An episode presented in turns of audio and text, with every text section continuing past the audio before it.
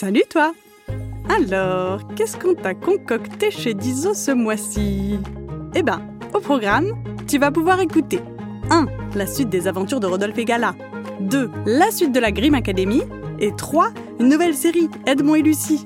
Alors file vite chez Dizo, notre chaîne de podcast disponible sur Apple Podcast et Spotify pour seulement 3,99€ par mois et va tout écouter. Toudilou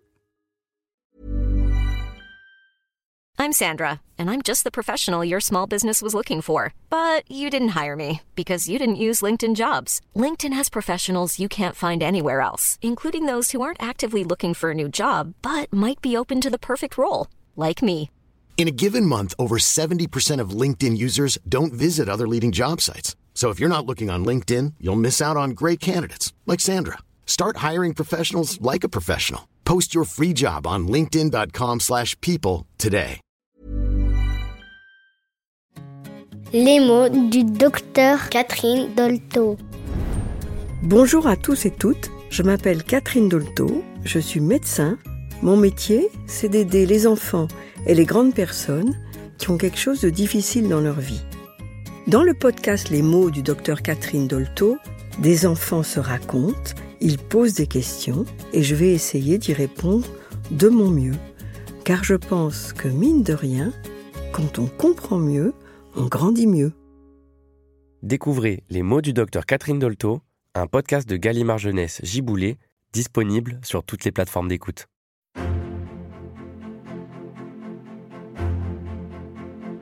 Qui n'a pas rêvé de vivre au château de Versailles au temps de Louis XIV Qui ne s'est pas imaginé en train de se promener dans ces immenses couloirs au milieu des dorures et des miroirs? C'est ce que font tous les jours la jeune Louise et son grand frère Nicolas, âgés de 10 et 13 ans. Nous sommes dans les années 1680. Louise et Nicolas ont perdu leur mère et vivent avec leur père, Monsieur de Chanclair. Souvent livrés à eux-mêmes, Louise et Nicolas sont témoins d'événements mystérieux.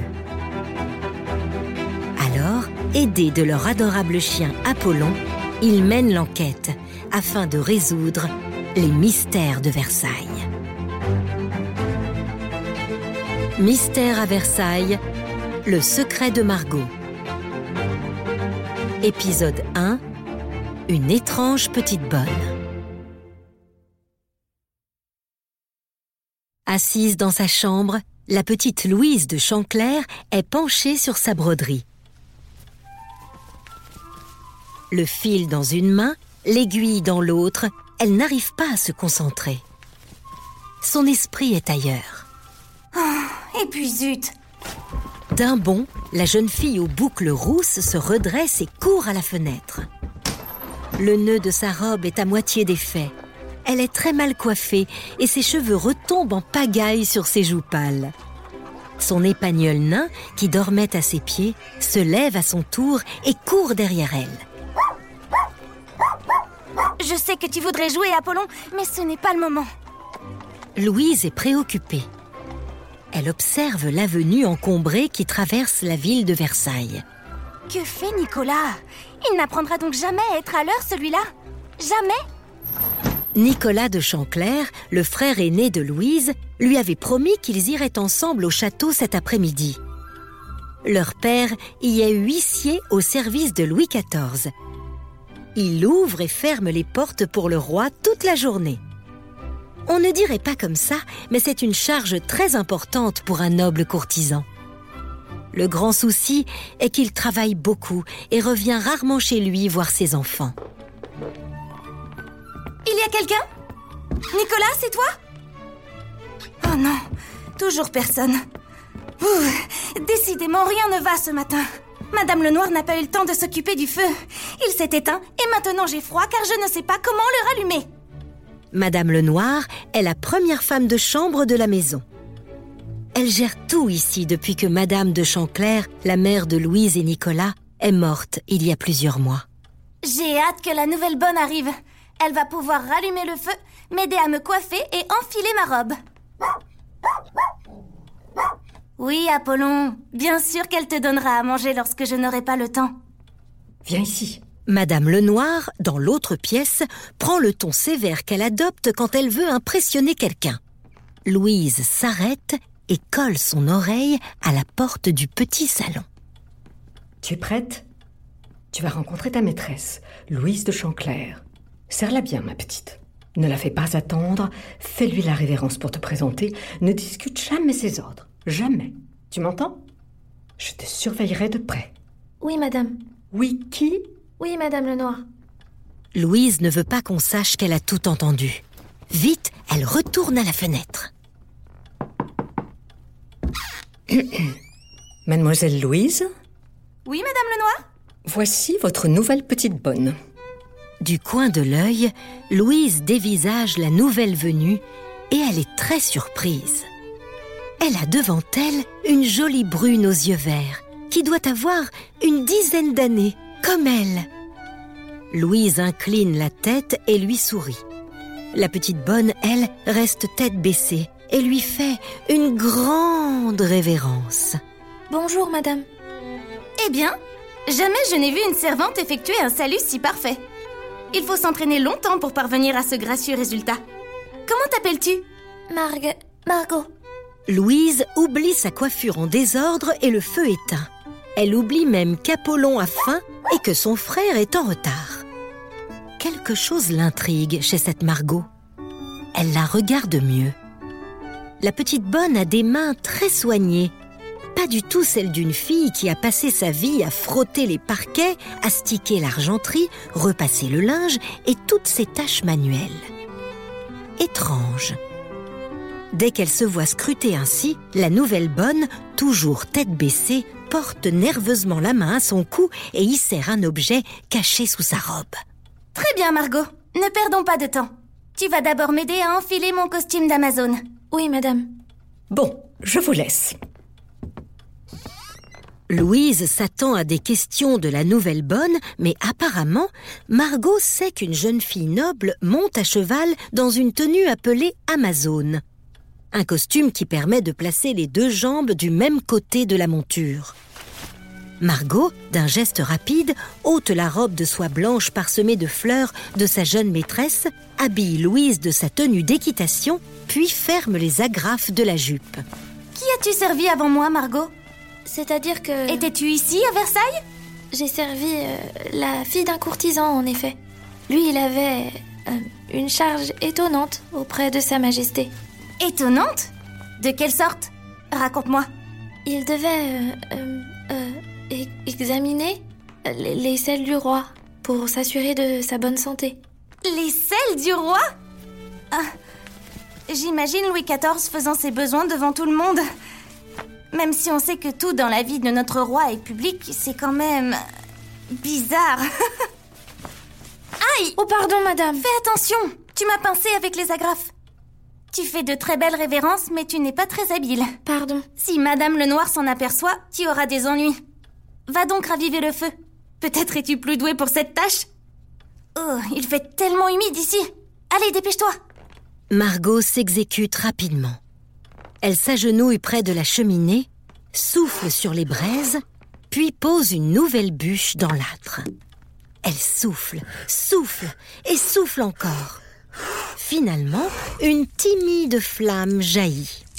Margot se redresse, contente d'elle, mais sa robe est salie de cendres noires.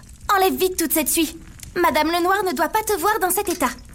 On dirait que tu n'as jamais fait de feu de ta vie.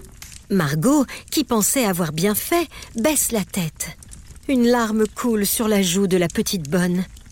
Elle l'essuie aussitôt avec un fin mouchoir brodé d'initiales. Vous, vous ne lui direz rien, mademoiselle. Je vous promets. Je ferai attention. Je m'appliquerai. Vous serez contente de moi. Vous ne lui direz rien, s'il vous plaît. Louise hoche la tête. Elle ne peut s'empêcher de penser que cette fille est bien étrange, comme si... Mais la jeune Louise n'a pas le temps de creuser davantage son impression qu'un garçon de 13 ans aux longs cheveux bouclés entre en coup de vent dans la pièce, le teint rougi par la course. Ah, te voilà, toi. Pardon, ma sœur, pitié, ne me tue pas. Je me jette à tes genoux.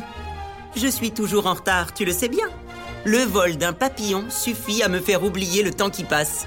Pardon cent fois. Mille fois pardon. Quel comédien tu fais, mon frère Tu exagères toujours. Moi? Exagéré? Ce n'est pas mon genre, voyons. Ah, pardon. Nicolas, voici ma nouvelle bonne Margot. Oh, je n'avais pas vu qu'il y avait une spectatrice.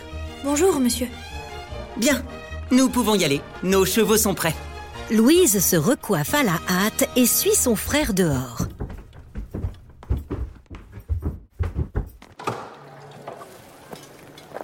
Louise monte sur sa jument, les deux jambes d'un côté de la selle.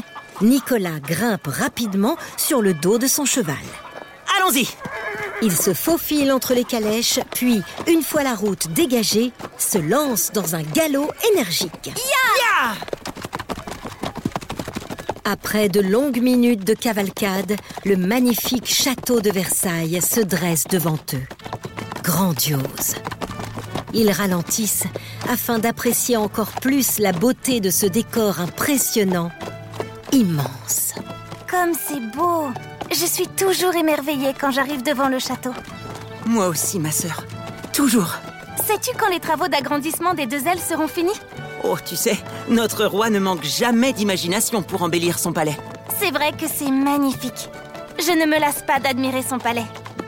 Il paraît qu'il y a de riches appartements débordant de dorures et de tableaux partout. Tu es au courant?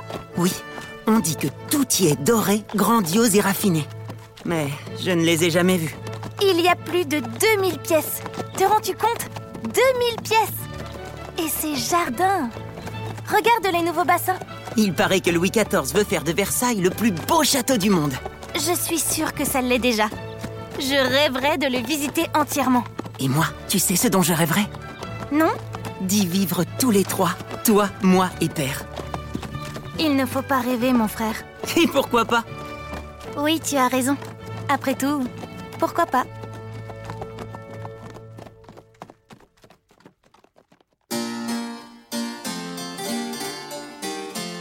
Qui Louise et Nicolas vont-ils rencontrer au château de Versailles?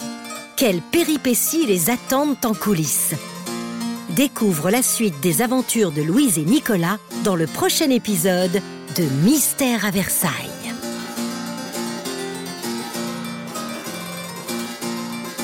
Mystère à Versailles, une série de Sylvie Bossier, publiée aux éditions Nathan, adaptée par Éric Latière.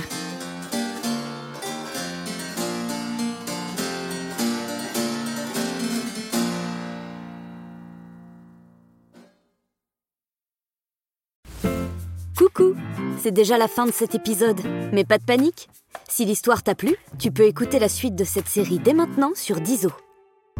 Dizo, c'est une chaîne de podcast disponible sur Apple Podcast pour seulement 3,99€ par mois.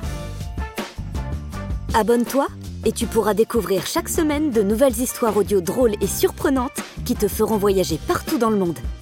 Et même dans le ciel et sous la mer. Trop bien, non? Alors à bientôt sur Dizo.